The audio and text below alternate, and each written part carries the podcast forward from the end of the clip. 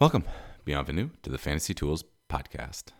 This is a show where fantasy tools discuss fantasy tools. I'm your host, Eric Rentz, and I'm joined by my co host, Michael Peterson. Our mission is to discuss fantasy baseball and the tools that we're developing that help us manage our teams. Cue that intro music.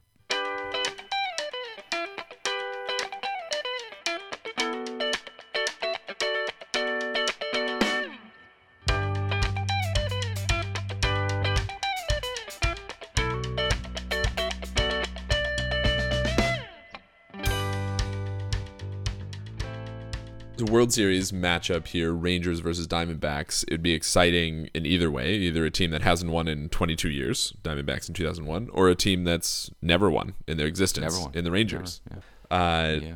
But the World Series, actually, for me, you know, I'm, I'm, st- I'm getting ramped up into it. We're talking after game two has happened. But the championship series were fantastic. They're good. It was good. I mean, we had predicted that it was going to be Astros and um, Phillies, Which is That was gonna why- be a rematch.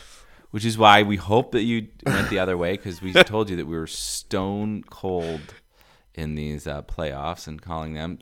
And I mean, through five games, it looked like we gotten it right. I know. it really it really did. Really both of those both of those series were just exactly scripted like you'd want them to if you were a network television executive. Oh yeah, yeah, yeah. You know, they went they They went yeah, in their own way. In they went own way, exactly how each you one was good. yeah. Uh, so at the end of Yeah, this Scott Stapp got them going, and then the Rangers had the little, a little denouement, and then hey, we're we're gonna go to the Worlds. do you think it's do you think that the Creed volume went up or was it the like what what what what They must have figured out how to get the volume up to eleven. at the Uh, that series.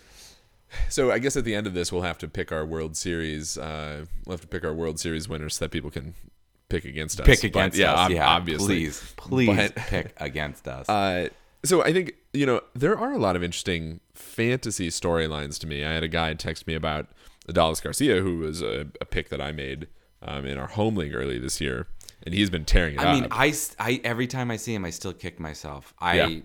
I picked him up off the garbage heap two years ago. yeah, And at the end of that season, I was like, I don't know, maybe, maybe not. No, I'm not gonna. He's, no, he, he's got the, he's got Ryan Ludwick written all over Yeah, him. He's yeah. never gonna do this again. And then he did. He had a pretty good year last year, but he was available, and you know, he was available in like fifth, sixth round Yeah, in yeah. most, most places. And then coming into this year, it was like, hey, you know, this guy, this guy should be in the first five rounds, and and now it's like, hey, this guy's good. Don't get him pissed off in a World Series. uh, in a uh, don't get him pissed off in the World yeah, yeah, Series. yeah. I, I am, I am a little nervous. I am a little nervous about somebody who performs this well in the Oh, absolutely. playoffs and Yeah. what that means for fantasy. Oh yeah, because they're playing. He's going to play into November. Exactly. He's going to have to show up in um, in February. A lot of players have already taken off a month. month. I if know. not, if not, they didn't end their season early, right? I don't know if it's better or worse to win the World Series or lose the World Series in that in that respect. Like, is it you know, are you more depressed going into the off season if you had to play into November but you lost? But It's got to be player to player, right? oh, for sure. I mean, specifically, think about those Rangers teams that lost ten years ago. Like Adrian Beltre. Oh man, he showed up same every single time, whatever. But I'm sure that Josh Hamilton, like up, down, up, Yeah, down, yeah, yeah. Elvis Andrus, up, down, up, down, emotionally. um, and I mean stratospheric prices for Corbin Carroll next year, right? Oh my, yes. I mean absolutely. he's he's going he's going first round easy, no Yeah. debate. I think yeah. Okay. he is the most likely sophomore slump candidate. Oh, The committee is the committee has already taken the the application and has pushed it through. No, no, I I completely agree. I think that um, yeah, we'll we'll have to reflect on that, but I think he he's definitely somebody who you will have to pay in the first round to get him, and he almost certainly won't return first round value next year. I'm not saying he's going to be bad, I will you stolen bases, though he will still return. But yeah, I mean that average. sure, but Runs. but stolen bases is no longer a. I mean, I think from this year we've learned that stolen bases is They're up. they're way up, so they're not. You don't have to have Corbin Carroll on your team to win it. Is uh Christian Walker? Is he top top fifty? Uh, top fifty.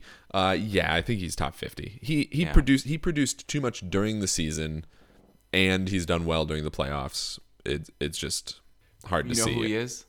Who? Whit, Whit Merrifield. You think about Whit Merrifield came on very late in his career, just around 30. Yeah. And then every year there's going to be off-season discussion like, "Uh, I mean, come on. He's going to fall apart, right? Yeah. And Yeah. I mean, he's walking out of that Pittsburgh stadium and he's still like handsome little guy who can still get it done. Good job, you. He And Christian Walker is just, I mean, five years later. Except for not completely different body type, completely different hitting profile, but player arc. So who's our pick here? I I I know who I think it is. I'm pretty sure. Diamondbacks. Oh, really? I was gonna say Rangers. Well, okay. So this is good. Now people can pick between us. You really think Diamondbacks? Yeah, the story is just there.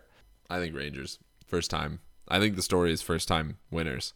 First time winners. I I mean, I think the the wily underdogs that once you see it, they have the experience from every game. All the experience that they have is from the games that they're playing. and I I mean, you're you're absolutely right. It's you love Zach Allen.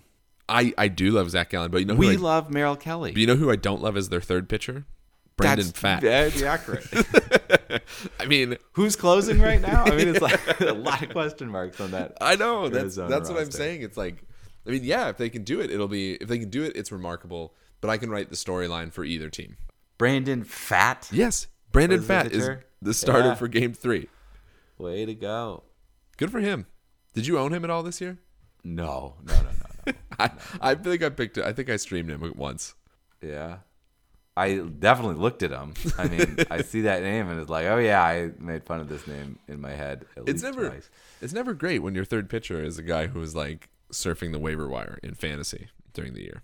So last year to great success, we did what we called Stats 101. We did 10, 10 episodes where we just walked through a bunch of different stats um, stats ideas from the basics and we kind of ended with some more advanced topics. We even got back into artificial neural nets which was a thing that we'd uh, left behind for a while. But that was all under the umbrella of what academic stats would call frequentist stats and this is really good for a bunch of the things that we've done in the past like quantifying the distribution of given statistics during the season for all players so you know you you've been leading some really nice discussions about uh, okay how many runs were there in a given year how many rbis were there in a given year uh, how many plate appearances were there in a given year and what does that mean but that's all frequentist That term, I haven't. That's not really a term that I know. I think of it as classical statistics. oh classical statistics i think they may That's be the terminology that may- we use. We maybe in interchangeable. geography. is that right Well, because in geography, we there is sort of like there's sort of like statistics. You know, like this is the stati- this is what statistics people talk about, and then it's like we have to apply uh, all of our geographic kind of functions to it because ge- geographic data is so different. I mean, you deal with that. I mean, proximal data data is very different because of autocorrelation. Sure, sure. I think I I think that definitely all falls under the idea of classical statistics, which is kind of describing to me, I guess it's kind of describing a more static data set in some way. Like we have this data set and now we're going to analyze it. Uh, but you and I actually spend a lot more time thinking along the lines of what are the odds going forward that player Yeah. X will do Y thing. So How does that affect a forecast? Exactly. So we talk a lot, you know, we talked about Adolis Garcia and how he's doing in the World Series. I mean, what are the odds that he's going to get 40 home runs next year? And what how do we set our expectations for how many home runs he's going to get next year? And I've realized that this whole conversation, the way that we've been talking about a bunch of these stats over time is more what is called Bayesian statistics and Bayesian a way of thinking about this in a Bayesian sense. Uh, did you? Is there any any sense of Bayesian statistics in geography? Yeah, I mean in- it's a, it's a, it's the same piece because uh, especially uh, the uh, biggest piece in geography is typically um, population. Yeah, To think about population because to, it's you, right. it's static, right? But it's it's not static because even at the time that you're looking at a population, it has changed. And so it is innate in all, all the things that you're doing geographically to think about what is it what is the population going to look like in 2040 where are these gorillas you know Yeah. you think about human population animal Yeah. population Yeah. um, trees, trees. Oh my word, there's so much to talk about. What are the trees in in a forest? Kind of. Predictions for the trees. Yeah, Okay. Well, so in the end, what I was thinking is that because we did such a classical or frequentist picture last year, that it's actually time for us to revisit this stats series and look a little bit more at the Bayesian side of things, talk a little bit more about these predictive uh, things, Yeah. which is really what we want for fantasy anyway. But I was thinking applied kind of statistics. yeah, That's applied what we- statistics. we call it. That's Oh, you- classical. eh, That is the yeah classical and applied is what I was told. You have classical, Classical statistics, which is descriptive statistics, and then applied statistics. Okay, I'll put a note in here. I mean this this is a whole a whole reason to do these these one oh stats 101 things, right? Is like because you and I sometimes speak different languages. We do. we We should do. like Yeah, we should really try to get on the same page about some of the things that we're Yeah. thinking here. I know you throw around a Bayesian, and it's like, and, and then when you get into it, it's like, oh no, I've, yeah, I've, I've done this. I haven't called it Bayesian statistic. Uh, it's not how, how my, my brain thinks about it.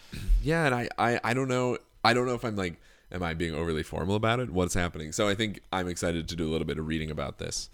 Um, and I was thinking that we should just do kind of a slightly miniature version, and I have a proposal proposed outline here, and we can kind of kick this around. Let me know if you think I'm missing anything right off the top. This would be five a five part series. At some point, the topics would be covering big big ideas here. Conditional probability.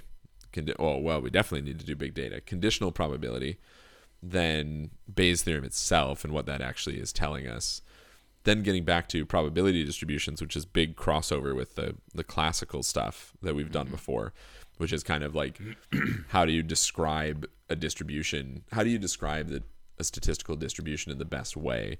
And we've actually we've actually danced around this several times because it's like how do you describe stolen bases versus how do you describe runs? Those are Yep. two totally different statistical beasts that we haven't we've, Yeah. we've we've danced around it, but I think we should think it's time for us to face it head on maybe. Um, and then there'd be a thing about defining priors, and all I mean by that is the stuff that goes into calculating the conditional probability, which we'll talk about, and then ending on this idea of updating priors, which is a thing that we've really been missing. The idea there is how do you yes, yes. ingest new information and adjust things on the fly, and that's just something we have not been doing in the past. There is, yeah, it's, um, we, and I always, and I have a hard time with these. There's model calibration and model validation. Yeah, And I feel like we do a pretty good job of the initial model validation, and we do not do a very good job of model calibration. Yeah, making notes. We're good at this. We're not good at this. I think. Yeah, I mean, if you just think about the our predictions that we do every year, you do the model validation. Yeah, we get to look at that, but then we don't we don't have a very good like mechanism for being like, okay, well, how should we? Yeah, and I think and, and, there's so there's so much statistical literature out there about how we should do that. and Yeah, yeah, yeah. And I think that two of us are also people that don't like overfitting models. yeah, absolutely. And updating priors is somewhere where you can very quickly get into overfitting, overfitting your data. As in, like, okay, we put together the model that says this is how we describe the relationship between these different data points, right? And Right. then, okay, now we have the real world and we've seen that we're a little bit off. Well, some uh, modelers, some statisticians would say, okay, well, we have to, boom, move everything to just directly um, confront this. And then I think that you and I are a little bit more hands off about what? Oh, well, I mean, we, we made the model for a reason, guys. Yeah, and I think I think we've erred too much on that side, and and and there are really obvious cases, right? There are really obvious cases where like a guy got injured or a guy got called up that we've just never been prepped for because we made Yep. these preseason frozen predictions, and then it's like, well, I never touched that. Probably Yeah, you come back at the end of the season and do any of the validation, and it's totally wonky because you've got guys that got 100 plate appearances instead of the 600 that we forecast. Yeah. So I was I'm seeing as over the course of this I was going to set some goals for the stats 101 to uh, upgrade some of our existing tools and try and fold these into to the lessons or as well or the discussion points. And I the ones that I came up with were preseason predictions, obviously what we just discussed. Um, this idea of in-season game-winning predictions. So we you know we have a nice we have a statistically relevant predictive model now for wins based on run differential. But I think we could do I think we could formalize that a little bit better than the sort of brute force frequentist line fitting that I'm doing right now. I think there's probably something nicer to do. Yeah. Uh, and I, I think that that's going to fall under the Bayes theorem idea. So I'm a little excited about that. Then I was wondering, is there anything we can do for another huge data trove that we have, which is ownership numbers? Is there some way that we can some way that we can turn those ownership distributions into priors that we can predict from? Uh, I'm going to be looking out for that. Yeah, I that would be awesome because we're I yeah, if we're using it as a frequentist, it's describing the frequentist. It's like this is how it looks today, and Yeah. and you can sort of quickly like fit a line to it and say like, oh well, tomorrow this person. But how how can we use that information earlier instead of being like, oh great, I picked up player X, you know, when he was fifty percent owned, and he could have gone either direction. Yeah, I think I mean one of the key things about this is that one that I didn't actually mention is a lot of there's a there's a lot of model building because you need models to test with the data. Yeah. all this Bayesian. So so one of the things we would need for ownership is like I mean we've joked about this, right? We've joked about guys that that when you when you see them fall off a cliff and they just start to get dropped by everybody. Yeah. Or you see you see these huge ownership spikes come out of nowhere. Those would be models that we those ideally would be models that you would fit against the data and say this one's more likely given what we've seen so far from the ownership predictions. Right. And the difficulty of those is that they're not linear. No. Well, they're not um yeah, they're not straight line. Yeah, but but I think I think that's again where Bayesian statistics is going to help us, and I think we're really just teasing future future segments at this point. Is there anything that anything that we're missing? So anything when you think about applied statistics uh, that you would that you would call sort of the 101 series here? No, I think this is this is a great start. And I don't think we need to do. I don't think we just planning ahead. I don't think we need to do this every week, but I think we can fold these in. Uh, it'd be nice to finish them over the off season, culminating in something that's preseason predictions that are ready to be updated. yeah, yeah, no, we and we talked about that last year. We wanted to have a little bit more, and and I'm, I think if, if people are seeing behind the scenes, if, if I can do sort of some of the mechanation on it, yeah, if we can get it to the state where I can I can get the mechanation mechanation in. yeah. The mechanation. I mean, unlocking all of the the mechanized scrapers this year was was a huge coup. And if if GitHub could run run these updates for us, that'd be amazing. Yeah, Just imagine, just every day We'd be great. exactly. Have our own little CBS thing going on. I think that about brings us to the review session. Joey Votto, young up and comer, right? Why do his? Oh, I guess his Statcast only goes back to 2015 because that's when Statcast started. Because his his stats in the majors go back to 2007 in here Yeah. when he played 24 games. That's amazing. So he's he's one of the one of the original guys from our home league. Yeah. But this year, 2023, plays in 65 games, 242 mm. plate appearances, 26 runs, 38 RBIs, 14 home runs, zero stolen bases, no attempts, by the way, in case you were wondering, and a 202 average. Keep in mind that his career average is 294, so not not great. He should not have played the last two seasons if he wanted to keep that above 300. I mean, he shouldn't have played after 2020, right? For that. Although he had a resurgent year in 2021. So, No, I mean if he, I think if he'd stopped after 2021, he would still be above 300. he, but he, he didn't rack up a lot of plate appearances last year either. So it's not like Yeah. It's not like he was doing a lot. Okay. Joey Votto, though, I mean, an amazing, an amazing career. Uh, but we have to talk about him. We we should be talking about him in the present right now and what he means for fantasy. When he was playing, not even really value, right? Mm, well, he got it. He was sort of plus on hits, right? Well, uh, No, no. I'm sorry. On home runs, he was he he was a he was helpful getting you some extra power. Sure, fourteen and sixty-five is is good, right? If you upscale that to a full season, that's those are those are real numbers. Same thing's true with RBIs, I guess. Um, I mean, even even the runs, kind of, but that average is painful, and zero stolen bases is just Yeah, in this day and age, you can't have someone that's not going to get you any stolen bases. it's just such a crazy it's just such a such a such an end to a career right whereas he he's so different than he used to be For sure. Well, I don't know why. I'm not sure. Usually, you see a player like this, and you see like, oh, okay, they're trying to get to 500 home runs, like the Big Hurt. Like, Yeah. you remember Yeah. him at the very end of his career is like, dude, like just, just hang it up man it down. Um, but he's nowhere near 500 home runs, and that's not the player that he was. So, and he's only, man, just think of it. He's only at 2,000.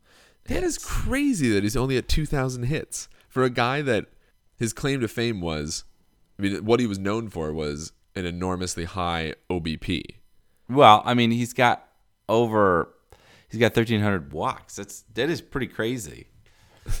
that walk to hit ratio over a career has got to be extremely high. How many how many other guys have more than fifty percent? Yeah, exactly. I That's wild. that's that would be an interesting stat to to find out. But but this you know, and he continued it this year. He's still drawing walks like He's crazy. still got 10% of the 10% walks. Yeah. Man, that's But nuts. he's so slow on base. It does his base running this year. Wow, his base running was an improvement this year at negative zero point six. Don't But remember, worry. we've been we've been doing these first basemen, and most of them are negatives, right? Last year in 2022, negative 4.1 but his base running score. yeah, and I think I mean he's he's definitely a guy who's helped by the uh, by the DH appearing in the National League too, right? he doesn't even Negative 1.1 on his um, offensive rating, according to Fangraphs. negative one point one. That Defense negative 6.7. This year was an improvement over his last year. but but but we're surely not saying that this was a good get in any way. Like this wasn't. No, absolutely not. there was no reason to draft him. You possibly could get him later. He doesn't play. He didn't play until June, which I, I, think- would tell everybody do not draft this man. Is he gonna play? You can watch year? him. Watch him if he's on the waiver wire, but do not draft this man. It's it's hard because is is he gonna play next year? I mean, are we are we just discussing absolutely nothing right now? Um, Votto said in an interview Friday that he wants to continue his baseball career for at least one more year. Paul Pabst of the Dan Patrick Show reports on 10 6. so they let him bat number six when he was in the lineup this year. Would they let as him? high as you can put him. Will they let it? Yeah, will they let him bat number six? And and the reason I bring that up is because the Cincinnati team, while they good. is good, They- right? Exactly. While they didn't get it done this year, there's real guys in the top at the top of that lineup. I mean, Elly De La Cruz alone is is incredibly valuable. But Nick Martini. wow, okay, let's let's not. Fake names. I didn't Fake names. That's what I, I that's what I order at restaurants as. Yeah. I, I, well, I mean, geez, his last day. Uh, Stuart Fairchild, uh, Will Benson, Nick Martini. Like, are these real people? Spencer Steer doesn't sound real either. Spencer Steer does. Like, it's like, I'm sorry, I want an old timey name that sounds like it could be. I'm the publisher of the uh, Evening Gazette, Spencer Steer, for you. Yeah, who are you? But I think if so, if he gets to play next year, yeah, obviously don't draft him. But if he gets to play next year, it's a waiver. It's a waiver wire watch. If Cincinnati Oh, catches you, you fire, watch him on the waiver wire because I think he will have periods where he's going to hit. I think he had periods this year where he hit and and it was valuable. Those 14 home runs were valuable, and I think that he the reason why he wants to have another year is because he only just started to get over the injury this year. Yeah. Yeah. And started to feel good. Yeah, I mean, I I understand him wanting a real year there, and I just I'm thinking, I mean, so TGFBI he's useful if he's playing, but it's kind of a nightmare because if he's not playing, you have a dead roster spot, so you just would have to really cycle him in and out. Yeah, you only waiver wire picking him. But I think we got to tell people. We got to just tell tell people don't don't draft him. Watch him. He's going to be available. Do do you think so? You don't you don't think that if he comes into spring training healthy this year, which he didn't next year, I mean, which he didn't this past year, you don't think people will draft him flyer late late rounds? Oh, I think people will draft him. Oh, okay. I think he'll be available on the waiver wire, and you got to pick your spot, your spots, pick your shots. I mean, we've talked about a lot of first basemen at this point, so Mm-hmm. pe- guys can only stock so many first basemen in something like TGFBI. But but I agree with you. There is probably juice there during the season at some point. Yeah. You want those 14 home runs in 65 Yeah, games? sure. For, That's great. for certain. He's only going to get those in bunches. I wish that we. I mean, I wish that we'd done these review sessions back in the day when I just loved all of his numbers.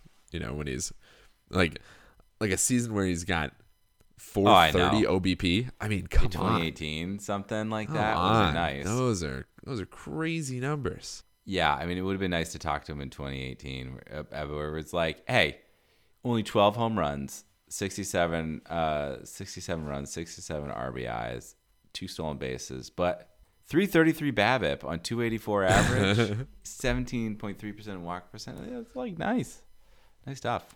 At a There we go. value because everybody already had given up on him. Yeah, exactly. I think. I mean, going from 36 home runs to 12 home runs is pretty much the nightmare scenario, right? For a for a guy that you were relying on to to get you power, and you luckily expectations are so low for Joey Votto now that you can you can get those 14 home runs. Or I mean, let's say, what if he only gets 10 home runs? That's still some value. Well, I think that that was his mistake because I think in 2017 he put on the power. He put on the power show, mm-hmm. and he needed to he needed to go that direction at that point. And instead, he tried to hold on to that batter's eye, and it's like, no, no, no, just just give up. Yeah, but even in 2021, he he launched 36 bombs. Yeah, I mean, that's ah, it's just it is depressing to talk about him at this point in his career because you're like, what what should you what should you do with him? And we you have to be. I mean, I'm, this is me speaking to myself. You have to divorce yourself from what he used to do and look at what he is doing now. And I guess that's a real danger for the casual fantasy baseball fan who's like, Joey Votto. Oh, yeah, there he is. He's here. What a time. What a time. Don't draft Joey Votto. who are we doing next week? We're talking about Brendan Donovan. The uh, flip side of the Brandon Drury, Yeah, Brendan that's right. Donovan. Which one's which? I don't know. Let's find out. Time for a little housekeeping. Be sure to subscribe to us on iTunes and follow us on Twitter, Fantasy Tools, Mind the Z. Thank you, Mild Manner, for letting us use your tunes. Be sure to follow them on SoundCloud and Facebook. Feel free to email us with questions or comments. Send us messages at fantasy.tools at gmail.com. Again, Mind the Z. All I've got left is horse luck to you, buddy. We're select to you too. Yeah!